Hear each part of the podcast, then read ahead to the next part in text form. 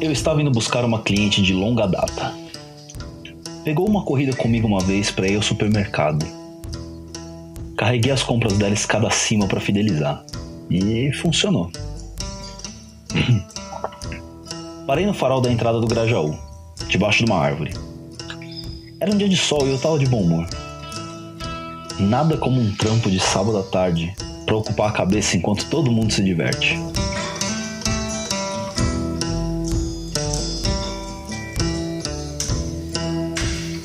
Foi nesse momento em que um besouro pousou no meu para-brisa, fazendo um barulho considerável.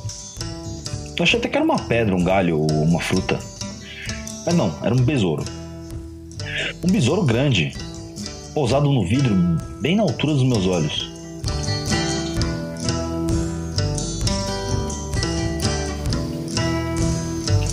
A cartilha informal do motorista profissional diz que em situações como essa, o condutor deve agir de forma rápida e impiedosa, acionando os esguichos de água e o limpador de para-brisa, a fim de obter uma visão ampla e plena do caminho à frente. Mas naquele instante eu decidi não fazer nada. Não sabia nada sobre aquele besouro, nem sobre o dia terrível que ele poderia estar tendo. Era eu que ia simplesmente piorar a vida do sujeito só porque eu podia. Estava só posado ali, virado com a cabeça para frente, como se quisesse ver para onde ia. Parecia que queria uma carona.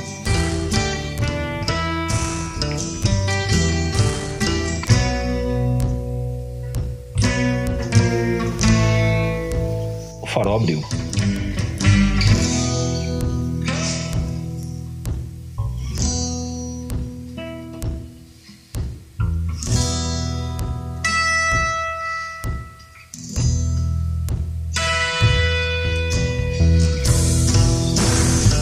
Entrei pela Belmiramarim, passando por baixo da linha do trem e seguindo pela subida até o Planalto.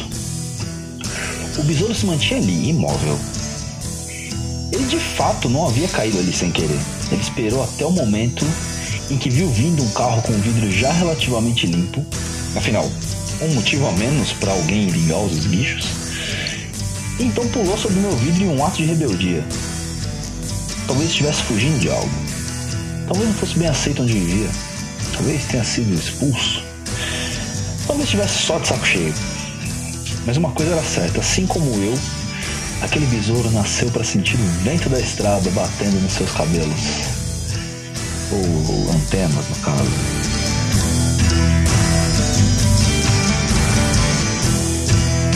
Descendo em direção ao circo escola, vejo pelo retrovisor uma motocicleta vindo em disparado. Ao longe, sirenes. Nem eu nem o besouro nos abalamos. Encostei mais à direita e deixei passar. No exato instante em que passou pelo meu vidro, o ocupante da garupa da moto sacou do bolso do moletom um revólver calibre 38, curvou seu corpo para trás e atirou em direção a quem vinha logo atrás. A polícia, em perseguição, marrocano. A cartilha informal do motorista profissional diz que em situações como esta, o condutor deve agir de forma rápida e impiedosa.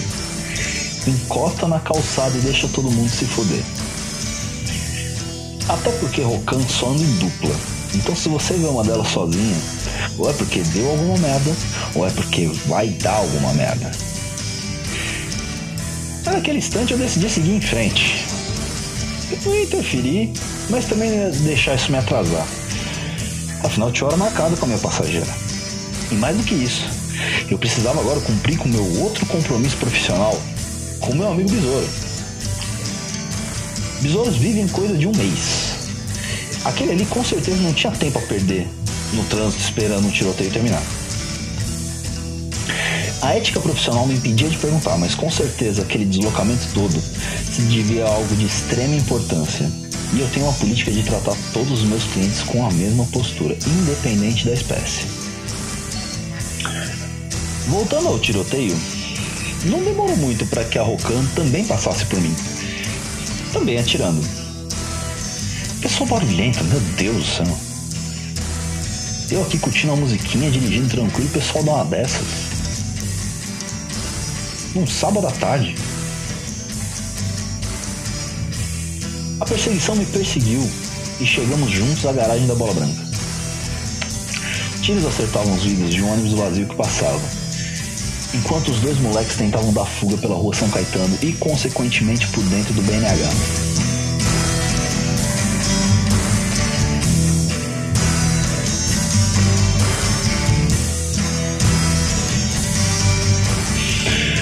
Oh, merda, eu ia por aí.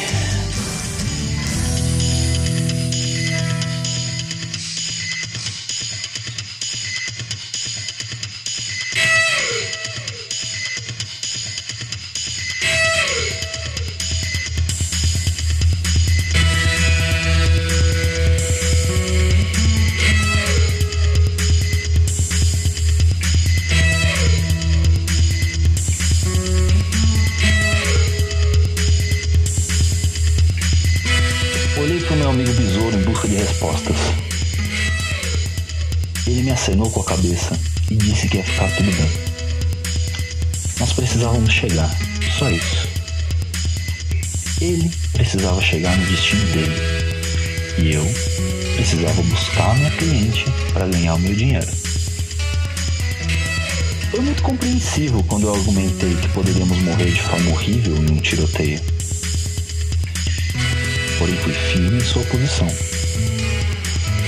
ele me olhou bem no fundo dos olhos e disparou.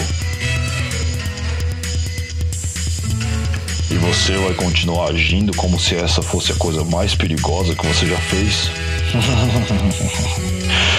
Fresco. Engoli seco. Ele tinha razão.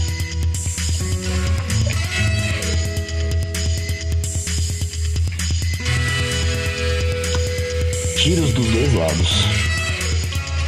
Eu não atirava e já estava me sentindo completamente excluído por aquelas pessoas.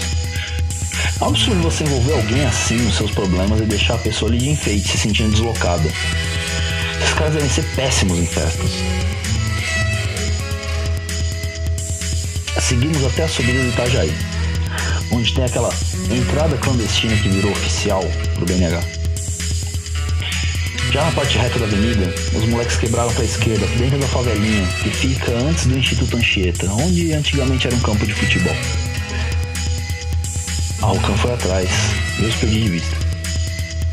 Só consegui ouvir os sons por trás do muro de concreto. Tiros, gente gritando, aquele sempre. Foi quando eu vi vindo no sentido contrário uma moto branca, vermelha e cinza. A Rocan que estava faltando. Ela entrou pelo outro lado da favela, encontrando de frente a moto com os dois moleques. Ouvi tiros, muitos tiros. O barulho de moto cessou. Ouvi gritos, muitos gritos.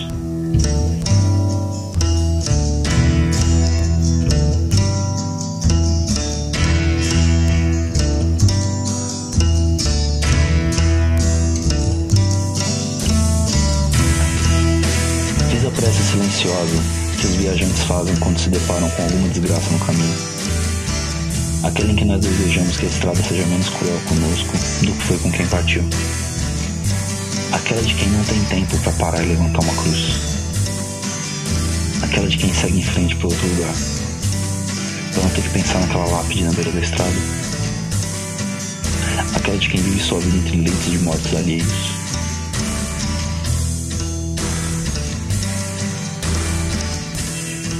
Olhei para o meu companheiro de para-brisa e percebi o mesmo olhar de reverência e pesar. Seguimos. Cheguei ao Jardim Três Corações, quase em frente à escola. Parei em frente a uma casa de muro amarelo. Era dali que eu ia levar minha cliente até o aeroporto de Guarulhos. Assim que encostei o carro no meio-fio, meu passageiro de seis patas pulou do carro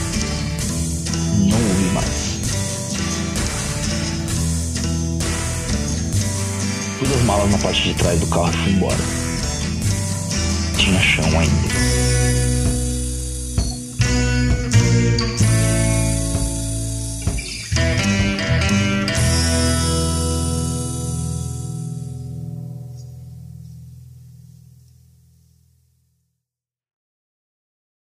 Fugitivos é uma história escrita por mim, Luiz Santos. Eu também compus e executei a trilha sonora, editei e produzi esse episódio. Um dos riffs que eu usei é de uma música do Jimi Hendrix chamada Third Stone from the Sun. Outros Contos é um podcast da Precário Produções. Para saber mais, procure nosso Twitter, arroba contosoutros e arroba precárioprod.